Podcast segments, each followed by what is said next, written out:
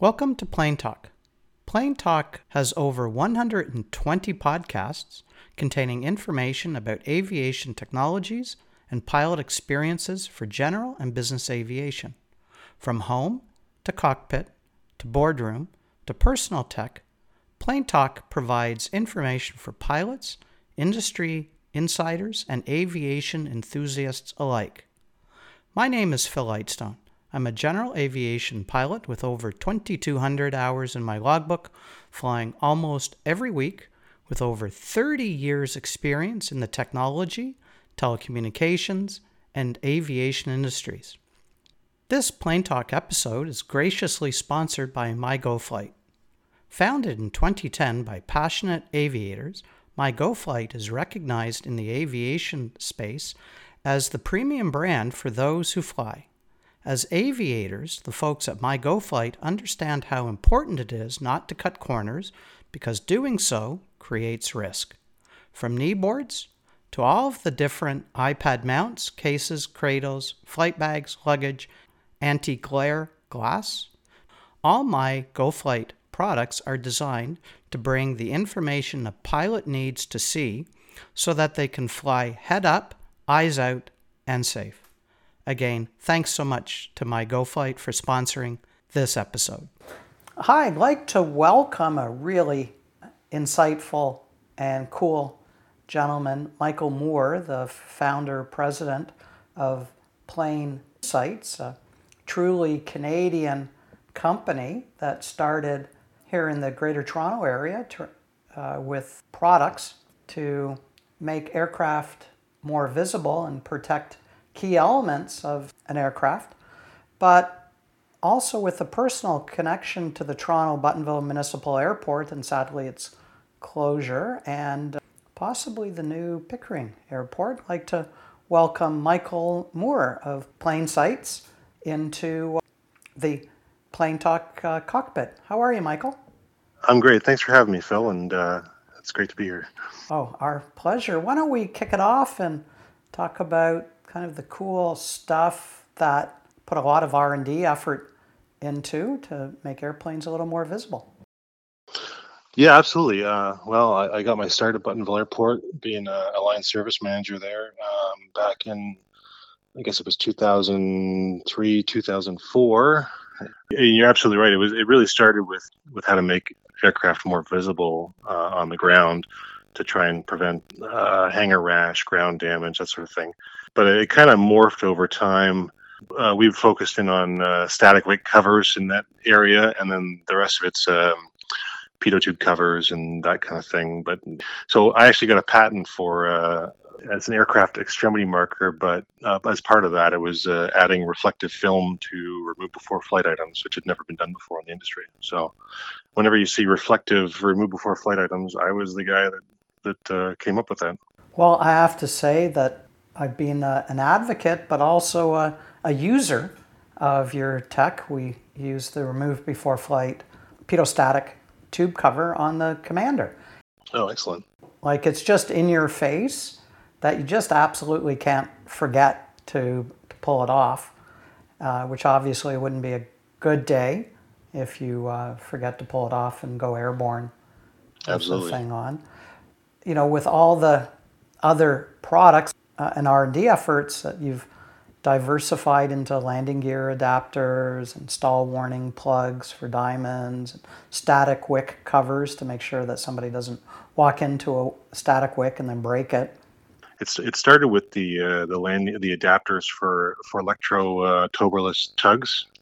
That was the first thing that I did, and then uh, I took some of the money that I made doing that and put it into developing the the plane sights line. But I got a patent for that as well back. Uh, I don't even remember the year, but uh, I, I, ended up selling the, the patent. But we still we still make those for uh, for Lektro. We're the uh, exclusive manufacturer. So, but that's a whole that's a whole other uh, line now. It, it, it's the only way. Um, so if you if you have a happen to have Lektro tug as as many FBOs in in North America and around the world do. Um, if you want to move a Diamond a DA40 or a Cirrus SR 2022 or a Cessna 400, they all have this uh, sort of castering nose landing gear that's uh, rather difficult for operators to use. You can't really use a what they call a holdback bar that stops the airplane basically from impacting the uh, the cradle on the tug. So yeah, so I developed this receiver uh, device that allows the um, adapter to attach to the tug, and and then a bunch of. Uh, I also invented a, a way to allow the pin caps to stay on to the adapter, and then so we sell a whole bunch of those to Lektro every year. Still, big company. Not really. No, we've only got four employees, so it's it's a, it's a little uh, it's a little operation, but we uh, basically our our niches are like an inch wide and a mile deep. So, and how did you come up with the name Plane Sights? That it's a cool name. That was what. So the company's name is actually Red Fab Red Fab Inc. But um, so that was it was Red Fab originally doing the uh, the adapters for the um, castering nose landing gear um, airplanes, and then uh, from there I just basically uh, the Plane Sights was just um, uh, trying to you know things like you know the expression in plain sight, yeah. that sort of thing. So that's that's how it all started. And then, yeah, I, I was basically looking at all you know our safety vests, and I was thinking, well, if the safety vests are important, people are important, airplanes are important too, right?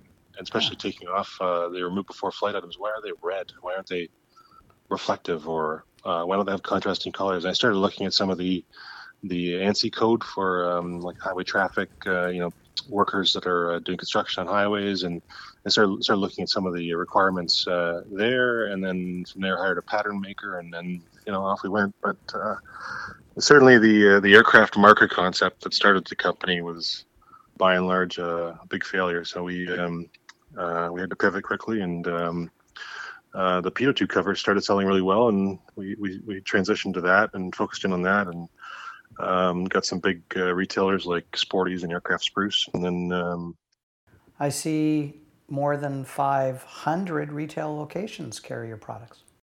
Yeah, yeah, all around the world. We um, uh, New Zealand, Australia, France. Uh, of course, most of these we sell in um, in the United States. It, it's kind of strange because we we manufacture in uh, Orillia, Ontario. It's mostly American materials that we use, and then we ship them to the United States. And then for, for most of our Canadian customers, they're buying them from our American retailers, and then the American retailers ship them back.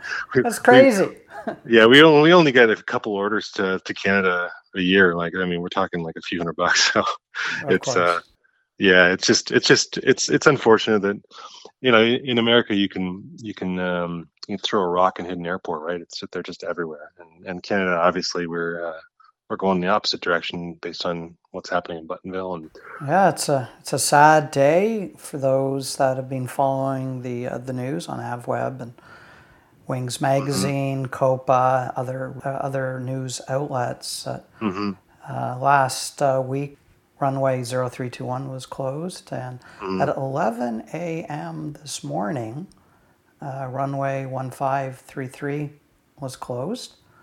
I happened to be at the airport, uh, uh, just taking some pictures and talking to folks.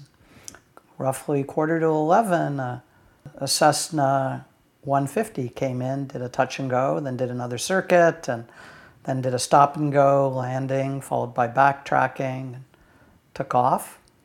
And at exactly two minutes after 11, another Cessna high wing airplane showed up flying out of Ottawa huh. Ottawa, Ontario.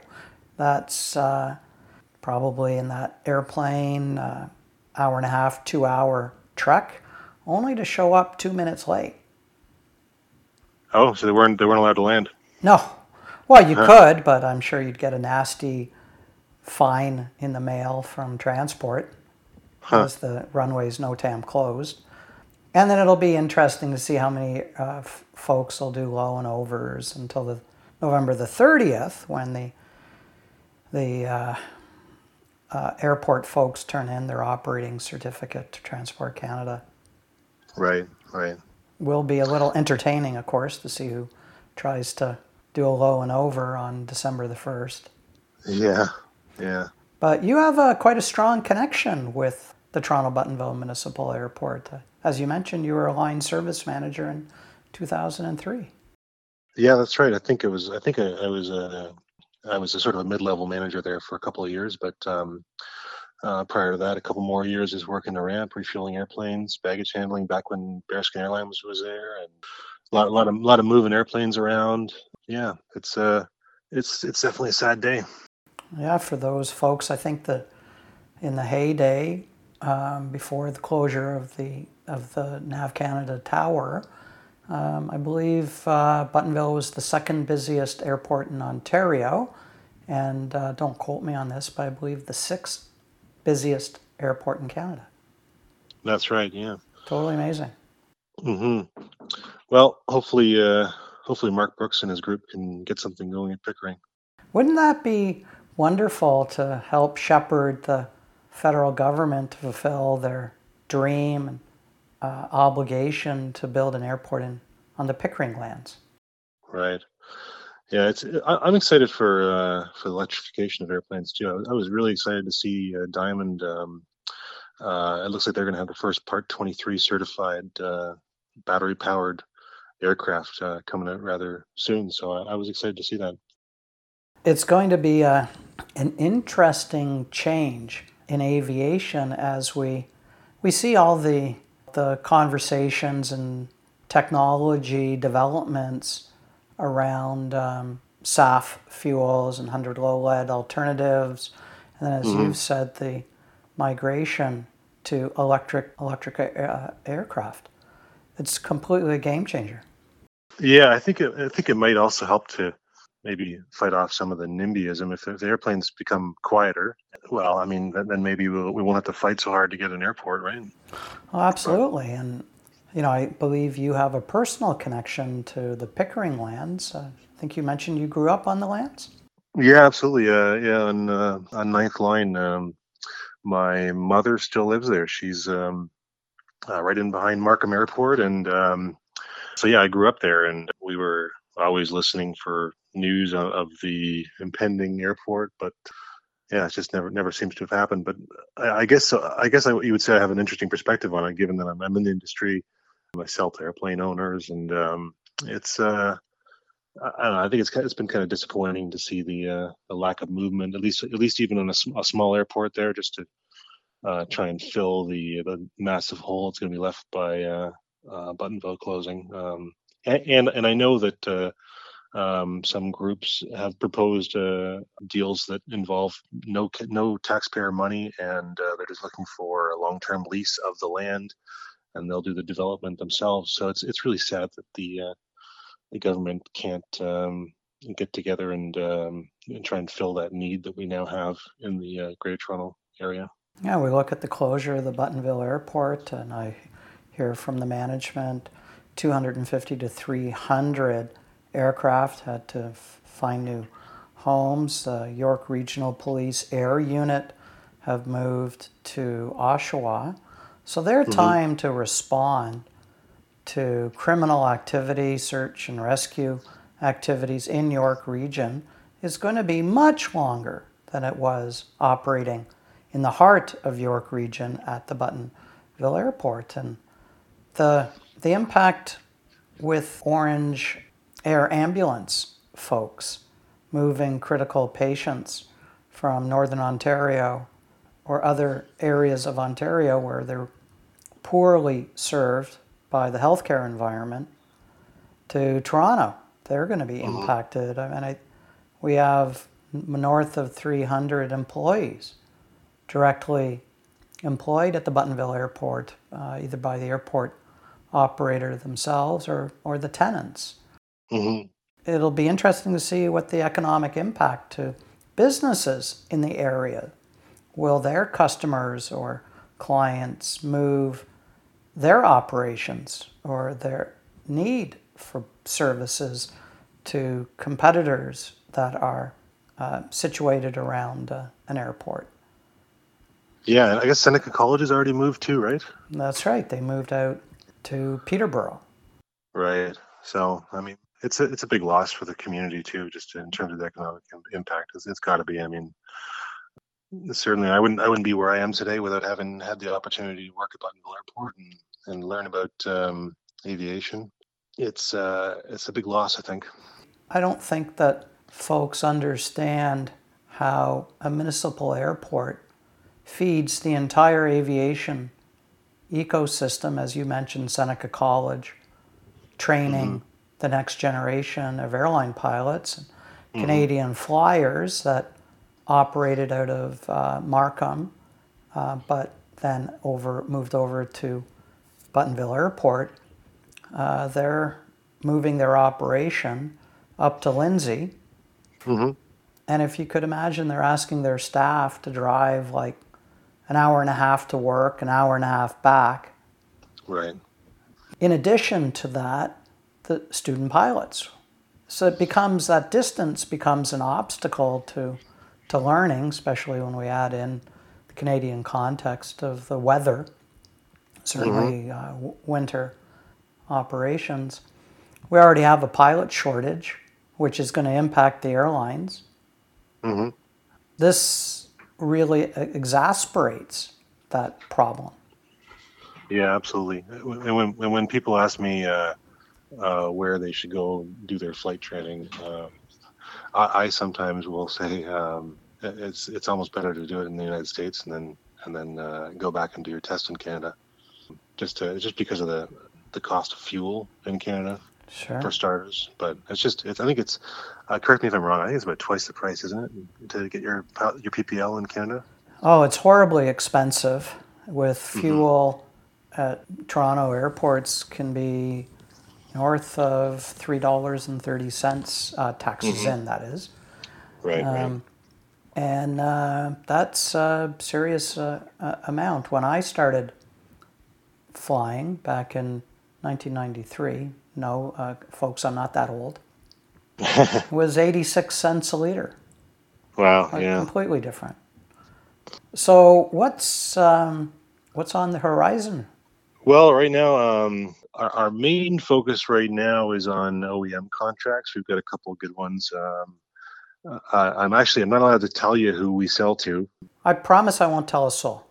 Okay, right. It's well, it's it's a it's a it's a very large aircraft manufacturer. They make wide body aircraft, so I mean you can you can kind of guess, but um, and and also if you search, um, you know, for uh, reflective flags for a wide body aircraft manufacturer, you might find some images of our stuff and uh, an article um, talking about the the new uh, reflective that they had to add to one of their remove before flight flags on the engine nacelle. So that's all. That's all. Pub- that's all public knowledge. People can figure out. But um, yeah, so we we um, we have uh, basically just a couple full time people doing uh, flags like that that Wow. need to.